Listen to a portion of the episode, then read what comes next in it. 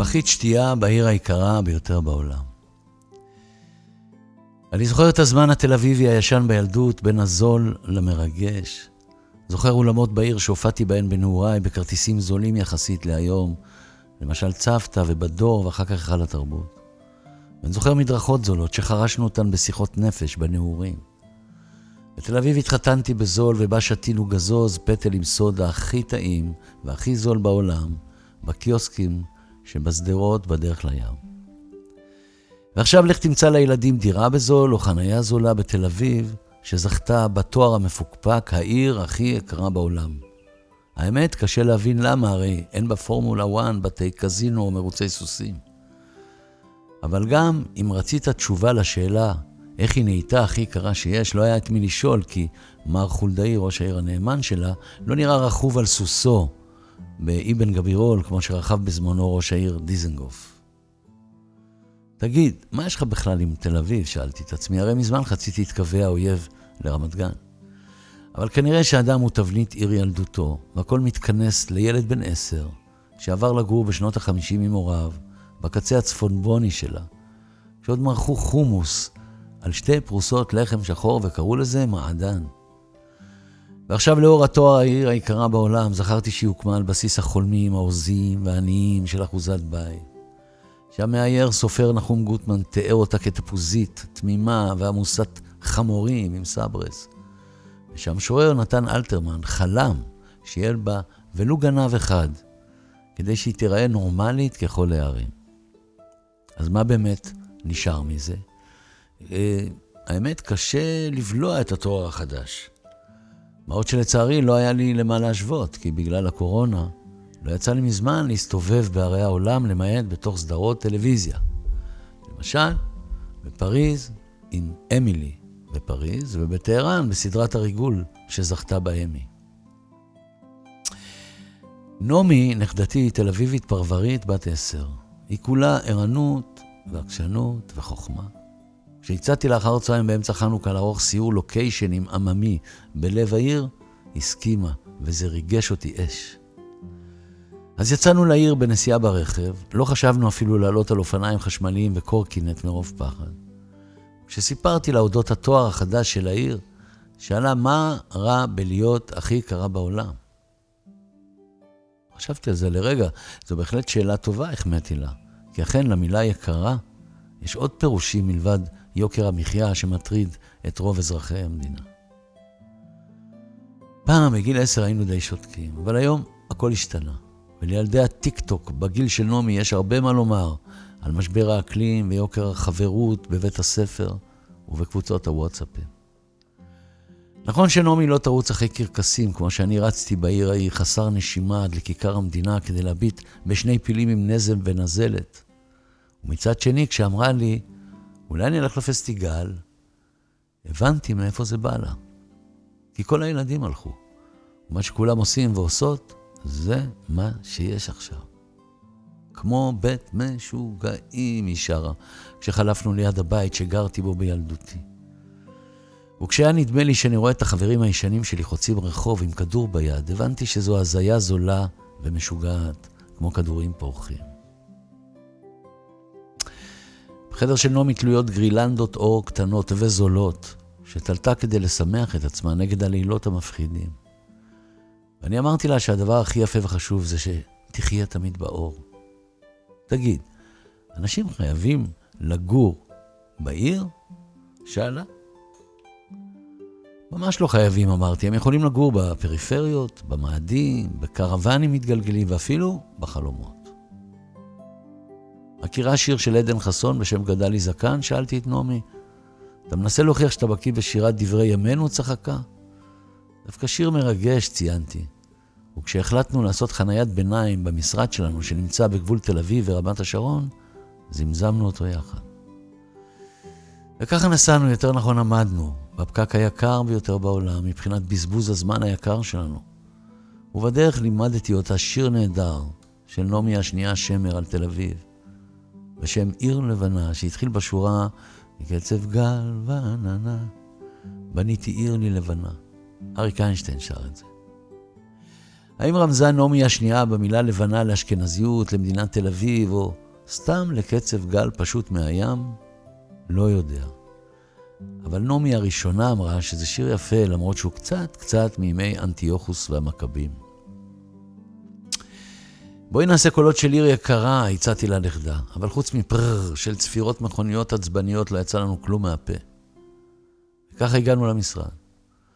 וכשהרמתי רגליים כדי לנוח, נכנסה אחת המפיקות של הפסטיגל, והציעה לנו להצטרף אליה לבקסטייג', הבמה האחורית של האירוע, בהצגת אחר הצהריים בגני התערוכה. אתה חייב, פליז, זו הזדמנות של פעם בחיים, התחננה הנכדוש בהתרגשות מטורפת. ולמרות שהיה לי ברור כמו נר חנוכה, שרצתה לראות מקרוב את נועה קירל, אליאנה תדהר ורן דנקר עם שיר השמלה, לא הצלחתי להרים את התחת מהכיסא מרוב עייפות. וככה למורת רוחה יצאנו אחרי חצי שעה מהמשרד, כשאנחנו משאירים מאחורינו שובל של הנחות על פסטיגלנו שנגוז. קודם כל ניקח את מנהטן ואחר כך את ברלין. First will take מנהטן, שר פעם ליאונרד כהן, בעצם ציטט טרוריסט מגעיל שתכנן להתנפל על שתי הערים הללו. אז מה נעשה עכשיו קודם ומה אחר כך? שאלתי את נעמי המאוכזבת בערך כמו שאלת הגרעין המציקה באיראן. אולי קודם ניקח פחית שתייה ואחר כך סופגניה הציעה. ובסוף נפציץ? צחקתי, וירדתי להביא לה את שתי היקרות האלה מהקיוסק. קרה לך ששתית פחית משקה והנחת אותה על גדר בעיר, ואז נהיה לך לא נעים, וחזרת כדי להשליך אותה לפח, ואופס הפחית לא הייתה שם? שאלתי את השאלה הארוכה הזאת. לא, זה לא קרה לי בחיים, אמרה. אבל למה סיפרת את זה? אולי כי זו מטאפורה על העיר היקרה, זולה, אהובה, ישנה, שנעלמה לי כפחית, עניתי. סופי שבוע וחגים נעמי אוהבת לישון עד מאוחר. כשאני בא לבקר אותה, אני צריך לעמוד בתור של סבים וסבתות וחברים וחברות כדי להגיע אליה. האמת שנזכרתי בזה כשראינו לפתע תור של אנשים בקצה של העיר ליד הים. מה זה התור הזה, תמהה? ואני העליתי השערה שבערים יקרות, כשנדמה לאנשים שאולי מחלקים משהו בזול, חלקם נעמדים בסקרנות בתור מבלי לדעת למה הוא נועד בכלל. אבל מה מחלקים, לדעתך? שאלה. לא יודע, אולי דירות חינם, אולי קפה, אולי אפילו כרטיסים זולים לפסטיגל. לפסטיגל שאגה? לא, לא, סתם. את לא מתחילה עוד פעם, צחקתי. יקרה, יקרה, אבל גם זולה. גדולה, אבל קטנה יחסית. חדשה, אבל תמיד גם ישנה. כל ההגדרות האלה מתאימות לערים גדולות ולנכדות קטנות ואנשים. ובסוף היום, גם לשקיעות, שקיעות האודמות שפורצות להן בזול מול הים.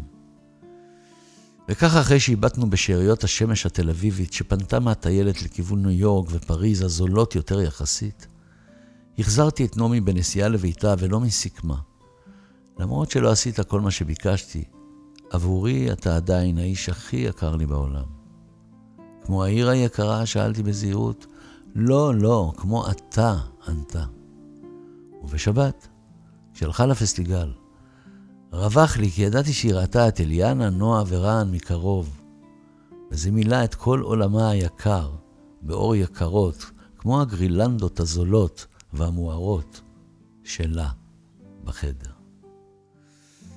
זהו. פעם בגיל עשר היינו די שותקים, אבל היום הכל השתנה.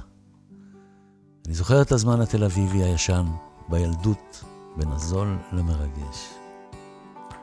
בקיצור, פחית שתייה בעיר היקרה ביותר בעולם. תהיה לכם שבת שלום, בריאות טובה וכל טוב, שלמה ארצי. ואולי לא היו הדברים מעולם, ואולי לא הייתי כזה חכם. וכשנעמי אמרה, בוא נרוץ אל הים, רצנו עד סוף העולם. ואולי זה היה, ואולי אשליה, הכל מחשבות ישנות. וכשנעמי אמרה, בוא נריץ ערבה, רצנו כמו שתי בנות. ואולי זה הכל, ואולי זה אתמול, אולי יש עוד מחר. מסוים. ואולי זו בדידות בגלל צבע עור. אל תבכי בגלל זה לחינם אולי אנחנו מלכים, אולי עבדים אולי זה קולה של הדרך. ומכל הקולות שהיו בעדי נשאר קולו של האל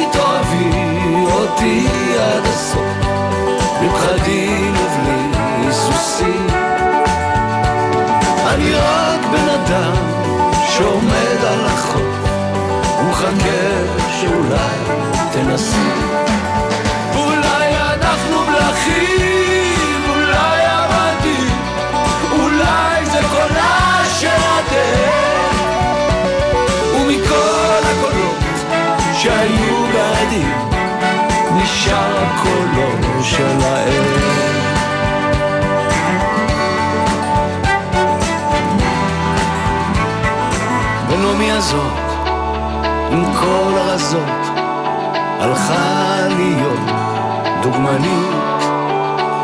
כי אולי חשבה שככה זה טוב לחיות, אולי הייתה הגיונית. כך נשארתי אולי, עומד מול חיי, כי אולי לא ידעתי הרבה. כשהשמש שקעה הלכתי לי ודי וכתבתי לנעמי דבר כזה.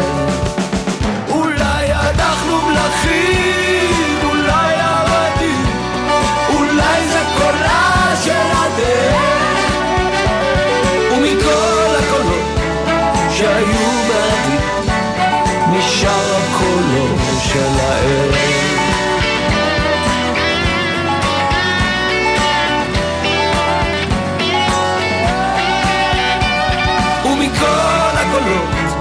שהיו בעדי נשאר הקולו של האל